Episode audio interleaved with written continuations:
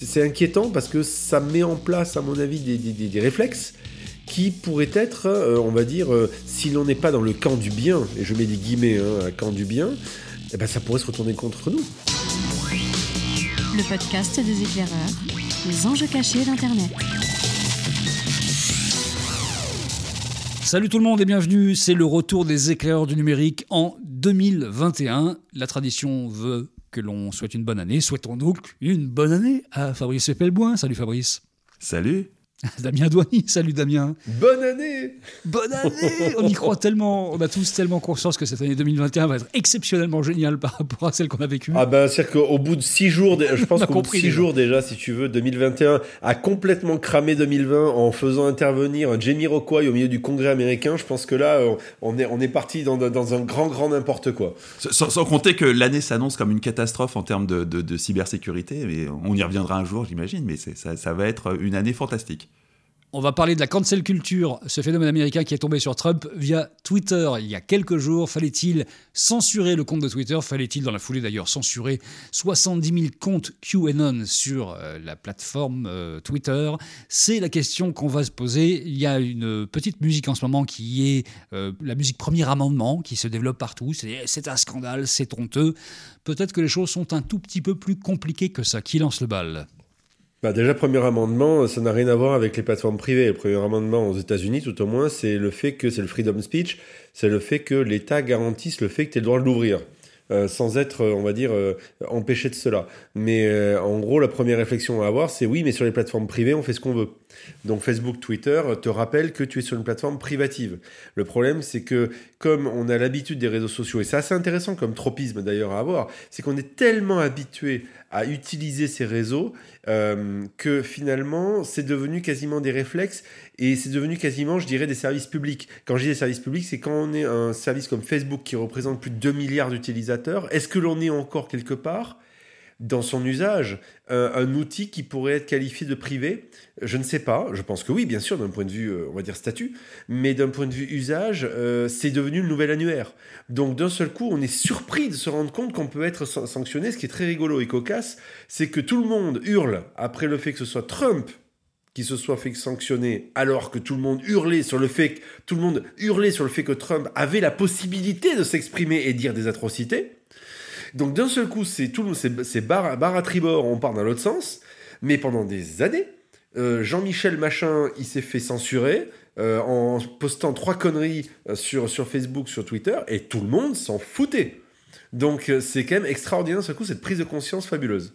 Une pensée pour Jean-Michel. Fabrice bah, D'abord, il faudrait peut-être mettre un contexte. Hein. Il y a un contexte boursier d'abord. Les, GAFAM ont, ont, totalement dévissé en bourse à la chute de Trump. Euh, et ça ressemble aussi à un acte d'allégeance au nouveau pouvoir qui arrive. Et puis il y a une dimension hypocrisie. Alors autant Twitter, euh, on, peut euh, leur reconnaître le fait que ils ont toujours été dans, du côté du clan démocrate en ce qui, concerne leurs dirigeants. Hein, ça, même s'ils ont énormément profité de l'effet Donald Trump. Hein, mais après tout, le New York Times et le Washington Post aussi ont vu leur tirage exploser. C'est difficile de, les accuser d'être pro-Trump. Mais alors, Facebook, c'est d'une hypocrisie sans borne. Hein. C'est parce que s'il y a un acteur des GAFAM qui était totalement pro-Trump, c'est bien Facebook. Donc il y a une immense hypocrisie dans cette euh, déplatformisation de, Trump. Et puis ça, pose des vraies questions, parce que... Euh, faut quand même euh, remettre les choses en place. ce sont des services mondiaux, donc l'allégorie du service public a ses limites là aussi. Hein. Un service public mondial, ça serait une première.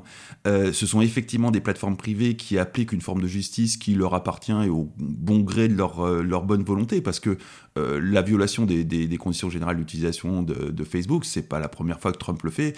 il a dû le faire une bonne cinquantaine de fois. Enfin, j'ai pas compté, ça, se compte peut-être en milliers, c'est astronomique. et il leur a fallu attendre le fait qu'il soit à la fin de son mandat, dans les derniers jours, pour, qui, pour que les, les GAFAM bougent. Euh, et puis par ailleurs, ça pose euh, une vraie question qui, n'a pas échappé à nos dirigeants européens et même au niveau mondial. C'est que demain, ça pourra arriver à tout un tas d'autres dirigeants de la planète, euh, et pas que à euh, Monsieur Michu, dont, parlait Damien tout à l'heure. Euh, typiquement, on, se souvient quand même que Macron s'est fait allumer par le New York Times, puis par le Washington Post, et que mm. demain, on n'est absolument pas à l'abri pour des, des, trucs qui concernent typiquement un gap culturel comme le communautarisme, que ça arrive à des dirigeants européens. Donc ça pose une multitude de questions, mais avant tout, ça nous fait met face au fait qu'on a affaire à de la justice privée, qu'effectivement elle s'applique de façon totalement obscure à une myriade de gens qui sont des nobody, parfois des, semi-célébrités sur Facebook et sur Twitter, sans que ça dérange qui que ce soit, et qu'on a insidieusement, euh, en France, comme dans tout un tas d'autres pays, accueilli la cancel culture, qui consiste, en guise de démocratie, à censurer euh, la partie adverse. et ça, c'est très inquiétant pour ce que ça dit de l'avenir de la démocratie. N'oublions pas quand même que là, on est dans une situation quand même un petit peu inédite, c'est-à-dire qu'en général, on peut considérer que l'État doit intervenir pour dire telle ou telle personne est en dehors des clous et c'est la justice qui prend le relais derrière. Mais quand c'est l'État lui-même qui est défaillant, ce qui était le cas dans l'invasion du Capitole, quand c'est l'État lui-même qui fait un acte de, rébellion démocratique, il faut bien qu'à un moment précis, il y ait des contre-pouvoirs qui se mettent en place. Donc ces contre-pouvoirs-là ne sont plus étatiques, ils peuvent être privés aussi. J'essaie de prêcher euh, le faux et le vrai à la fois. Il y a quand même quelque chose qui se défend. J'ai un, ancien étudiant qui, m'avait sorti cette expression qui m'a marqué à vie, euh, coucou Pierre, euh, qui était le corpo state. On, est face à l'émergence du corpo state. On, est face à des entités qui ne sont plus des entreprises, mmh. qui ne sont pas des États, qui sont des formes hybrides, qui ont un pouvoir politique qui est largement supérieur à la plupart des États du monde, qui peuvent renverser des États. Hein. le, printemps arabe, euh, n'oublions pas que Facebook y est pour quelque chose, qui sont des acteurs politiques incontestables. Aujourd'hui, plus personne ne contesterait que Facebook ou Twitter sont de vrais acteurs politiques, ils ont un poids super important sur l'opinion publique, qui forment l'opinion publique, qui la clivent, qui la, la polarisent et euh, qui aujourd'hui appliquent leur propre justice. Donc c'est assez inquiétant, euh, ça nécessite une régulation, mais ça nécessite aussi certainement le fait que la justice s'adapte à ces technologies. Euh, la justice est restée au format papier et au, au, CERFA, notamment pour ce qui est de, faire des, injonctions en justice auprès de Twitter. Il y a moyen d'accélérer tout ça, de rendre ça beaucoup plus efficace, avec un minimum d'investissement, et pas si phénoménal que ça. Il, faut que nos démocraties s'adaptent, sinon elles vont clairement se faire bouffer là-dessus. Euh, c'est, on est dans la dernière ligne droite euh, de, de, la bataille entre ces corpo-states et ces démocraties. Oui, euh, Fabrice, je, suis d'accord. Quand je parlais tout à l'heure de, de, services publics, c'était pour aller dans le sens que dit Fabrice, c'est-à-dire autrement dit, des, des, sociétés qui finalement ont atteint des volumes qui sont comparables à des États, peut-être en tant qu'utilisateur, je pense à Facebook avec ses milliards d'utilisateurs, ou bien en termes d'impact social. Euh, bien que Twitter, ce soit des centaines de millions d'utilisateurs seulement, si je puis dire, euh, en termes d'impact social, euh, c'est énorme. Alors bien sûr, après c'est une bulle, il hein, ne faut pas se leurrer, mais je lisais l'autre jour un article de Samuel Laurent, qui dans son livre d'ailleurs, sur, sur, sur Twitter, la démocratie, et justement, euh, il souligne le fait que finalement, euh, euh, Twitter, par exemple, c'est du crack pour les politiques et les journalistes. Parce qu'en fait, aussi bien pour les politiques, c'est devenu le nouvel AFP. en gros, on, tweet alors qu'avant on envoyait un communiqué de presse. Et puis les journalistes sont à l'affût de capter la moindre petite once d'information et de réaction de la part des politiques par rapport à certaines choses.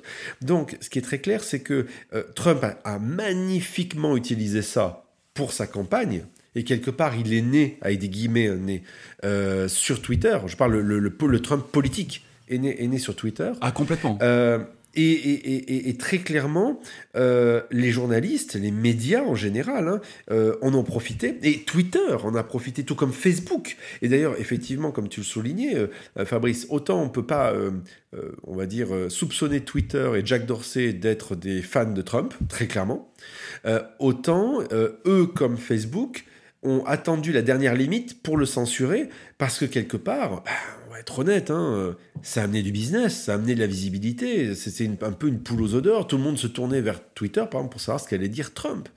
Donc, et, les journalistes attendaient ça aussi. Donc tout le monde gueule aujourd'hui après cette censure de la démocratie, mais franchement, tout le monde y a trouvé son compte. Facebook ou Twitter sont-ils ou pas des médias? C'est quand même une discussion qui mérite d'être faite parce que pour le Trump euh, qui, était sur Twitter et sur Facebook, c'était clairement ses médias, sa façon de s'exprimer et de passer son message.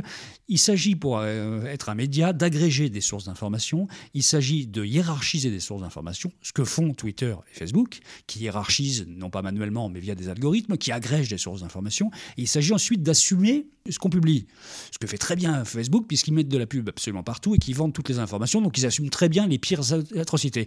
On est quand même dans quelque chose qui est proche d'un média. Et un média a le droit de censurer quelque chose et de couper quelque chose à l'intérieur des contenus s'il considère que ça c'est plus du tout dans la ligne possible. Les médias censurent d'une part avec des êtres humains qui prennent des décisions et donc qui peuvent les assumer, pas avec des algorithmes à qui on peut difficilement demander d'assumer quoi que ce soit. Tu as raison. Non mais euh, l'histoire du média versus euh, euh, nous ne sommes que des passe-plats, c'est la, règle sur laquelle s'est positionnées toutes les plateformes sociales depuis leur création aux alentours des années 2004-2005, avec la loi en France LCEN et aux États-Unis l'article 230, qui dit en gros ce sont des hébergeurs. Donc, au tout ils se positionnent comme hébergeurs. Donc, s'ils sont hébergeurs, en gros, ils n'ont pas droit de regard sur le contenu, ce ne sont que des passe-plats, et puis basta. Le problème, c'est qu'au fil du temps, euh, ce sont devenus d'abord des outils qui sont équipés d'algorithmes pour hiérarchiser l'information, pour dans un premier temps la trier et dans un deuxième temps euh, la publiciser. Et d'autre part, donc quelque part déjà il y a un biais qui, s'installe, et on a même, euh, prenons un exemple très simple, l'exemple de LinkedIn. LinkedIn aujourd'hui a une rédaction physique de journalistes qui fait de la curation d'informations. Donc aujourd'hui, très clairement, ces plateformes ne sont plus des hébergeurs où l'argument qui pouvait tenir au début à leur lancement ne tient mais plus du tout. Du tout, du tout. Ce sont des médias. Attends, pour, pour LinkedIn, oui. Pour LinkedIn, oui. Euh, pour euh, Twitter et pour Facebook, il n'y a pas une rédaction humaine. Il y a des algorithmes. Ce qui revient au même. Ça veut dire qu'il y a une sélection qui est faite. Non, non, non, ça revient pas au même. Ça revient pas au même. Tu peux pas demander à un algorithme de deep learning euh, d'assumer le même statut juridique qu'une rédaction avec des êtres humains. C'est quelque chose d'autre. Moi, j'ai toujours considéré que l'algorithme du média, c'est vraiment une fainéantise intellectuelle qui consiste à ne pas vouloir aborder la complexité. La réalité, c'est que c'est autre chose. Ça ne veut pas dire qu'ils sont moins responsables. Ça veut dire que c'est autre chose et qu'il faut l'aborder comme autre chose. Alors prenons ça à l'aune de l'histoire. Est-ce que en 1940, sous euh, le régime de Vichy et l'occupation allemande, on aurait pu, lorsqu'on était euh, quelqu'un qui était dans la résistance, faire des médias qui coupaient des informations euh, Voilà. Est-ce qu'à un moment précis, quand on se retrouve face à des situations qui sont de toute évidence antidémocratiques par essence, il n'y a pas une responsabilité de chacun et de chaque organisation aussi privée soit-elle. Je, ne suis pas convaincu que la, métaphore de 40 soit la bonne, parce que très concrètement, ce qui s'est passé, c'est que les médias ont été pris en main par euh, les forces de collaboration et que les résistants, eux, ont, utilisé des médias alternatifs qui n'étaient pas censurables. À l'époque, c'était la radio. Euh, aujourd'hui, c'est euh, bah, des groupes Telegram, c'est probablement tout un tas d'autres choses qu'on va découvrir, des, groupes WhatsApp et compagnie, et euh, ça va vraisemblablement nous péter à la gueule assez rapidement parce que ça va pas attendre des décennies avant de réexploser. rappelons quand même qu'Internet n'est pas du tout pensé pour être censuré. Oui, je, suis d'accord avec Fabrice sur l'aspect de la, métaphore. Maintenant, ce que ça pointe du doigt, c'est le fait que, alors bien sûr, il y a, certainement des groupes. D'abord, premier élément, c'est que il y a des groupes qui vont se constituer, qui vont certainement s'enfoncer dans les dans certaines parties du, web pour pour en discuter tranquillement. Alors à fois, on, peut aussi euh, s'émouvoir du fait que euh, par exemple, euh, Google et Apple censurent ou déréférencent l'application Parler, qui était le, le, WhatsApp, on va dire, des, de l'extrême droite américaine après tout, euh, j'ai envie de dire, mais euh, pourquoi est-ce qu'on déréférence cette application s'ils ont envie de se parler entre eux? Donc, euh, moi, ce genre de truc-là me gêne aux entournures. J'ai un souci, vraiment, avec ça. Parce que je, je, ne suis absolument pas trop pro-Trump ni pour ces personnes-là, mais quelque part, tu as envie de dire, bon, bah, s'ils ont envie de s'exprimer entre eux et qu'ils trouvent que cette application-là est leur plateforme de discussion, why not? Donc euh, j'ai un vrai souci avec ça. Euh, bien sûr, ces réactions, elles sont consécutives au fait que le Congrès américain a été envahi, et c'est pas pas pas un détail hein, quand même ce qui s'est passé. Donc euh, euh, je peux comprendre la réaction, mais mais à la fois c'est inquiétant parce que ça met en place, à mon avis, des, des, des réflexes qui pourrait être, euh, on va dire, euh, si l'on n'est pas dans le camp du bien, et je mets des guillemets, hein, camp du bien, euh, eh ben ça pourrait se retourner contre, contre, contre, contre nous. Et, et, ça, et, ça, et ça crée des précédents, et ça crée des vrais précédents. Ah mais ça, ça se retournera contre nous, c'est indéniable, ça se retournera contre nous. nous au sens le plus large possible, notamment le camp du bien, parce que le fameux camp du bien, aujourd'hui d'un point de vue strictement démocratique, ils ne représentent pas la majorité. Donc tôt ou tard, on risque de voir un basculement qui fera qu'ils seront plus dans le camp du bien. Ils seront dans le camp de ceux qui seront légitimement dans la poursuite de ce grand mouvement de cancellation de tout ce qui dérange, euh, qui seront cancellés. Et, et, à partir de là, ça va être catastrophique. Oui, parce que là, on parle de la censure de Trump en tant que président euh, américain qui tout d'un coup va trop loin. Mais ce qu'on oublie de dire, c'est qu'il y a 70 000 comptes QAnon, donc une pensée qui a été censurée d'une certaine façon sur Twitter. Et demain. Euh, on ne sait pas très bien ce qui est considéré par, comme QAnon et euh, en vertu de quoi tel compte est considéré comme QAnon. Encore une fois, ce n'est pas, pas un acte de justice. Mais si on, fait, si on fait une censure sur 70 000 QAnon, on peut demain censurer tous les suprémacistes blancs, tous les platistes, tous les suprémacistes noirs, tous les tenants de, la théorie de Roswell. Enfin voilà, on peut supprimer absolument toute pensée qui ne soit pas dans le cadre. Euh, et là, c'est vraiment un vrai, un vrai problème. La question jusqu'à présent pour savoir si on censurait ou si on fermait ou pas, c'était la loi. Euh, tu es pédophile, euh, tu t'exprimes là-dessus. tu es, ou tu es raciste et tu, l'exprimes de manière très claire. Tu es sous le coup de la loi et donc par conséquent, on peut, on va dire légitimement, si on peut dire, te, couper le sifflet, euh, c'est faisable. Là, j'ai la sensation d'une sorte d'arbitraire ou de quelque chose d'un peu bizarre qui effectivement fait que Imaginez, euh, tu parlais tout à l'heure des, des années 40, euh, et pourquoi pas l'apartheid en Afrique du Sud Et le fait de se dire qu'on pourrait partir, que qu'on pourrait censurer Black Lives Matters. Tiens, parce que c'est pas dans, c'est pas ce n'est pas dans la, ce n'est pas dans, dans l'air du temps et ce n'est pas dans la, dans la doctrine officielle. Euh, imaginons ça demain. Donc il y a un vrai, il y a un vrai souci par rapport à ça. Alors je peux comprendre l'émotion que provoque effectivement la, fermeture du, truc de Trump. Très bien, je dis à nouveau, je répète, elle est assez ironique d'ailleurs, je trouve. Mais, très clairement, oui, ça pose des questions sur le rôle de ces plateformes-là, et ça pose aussi une un autre question qui est notre capacité à être euh, euh, en addiction avec ces plateformes-là. Et, qui, nous pose un autre problème qu'on a d'ailleurs plein de fois traité dans ce, dans ce, dans ce podcast. Rappelons que ces plateformes ont déjà décidé depuis 15 ans de censurer tout ce qui ressemble à un saint, euh, ce qui n'est pas du tout un problème dans notre culture euh, européenne, et qu'on vit sous des plateformes qui considèrent qu'un saint est beaucoup plus grave qu'un appel au meurtre euh, ou même au génocide. Oui, mais ça, c'est le cultural gap entre l'Europe et les États-Unis. Hein. C'est pas nouveau. Et, et, non, mais on, a déjà, on est déjà en train de vivre en temps réel, en fait, un système de censure idéologique qui passe par euh, déjà une censure culturelle. Et, puis rappelons aussi qu'il y a un phénomène de foule qui fait que euh, si on se coordonne bien avec suffisamment de comptes, on peut canceller un compte juste en le dénonçant en masse. Et, ça, c'est la, vie courante de Twitter euh, et de Facebook.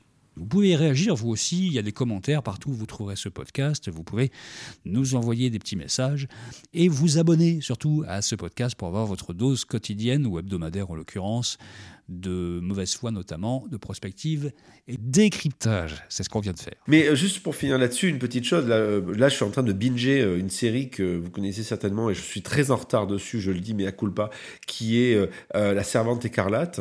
Et franchement, euh, et c'est en rapport bien sûr avec tout ce qu'on vient de se raconter, euh, quand vous voyez dans la série comment le monde a basculé justement euh, vis-à-vis de ces questions de, de, censure, etc., sachant que la série part sur le fait qu'il y a eu une attaque du Congrès américain et de la Maison Blanche, etc., euh, pour une prise en main par des, euh, on va dire, des, des fous de Dieu, bah, ça fait vraiment réfléchir. Et j'ai vraiment réfléchi en, euh, aujourd'hui en préparant ce podcast euh, avec ça en, en fond. Euh, les choses peuvent basculer assez vite en fait. Salut à vous deux et bonne semaine. À la semaine prochaine. Salut.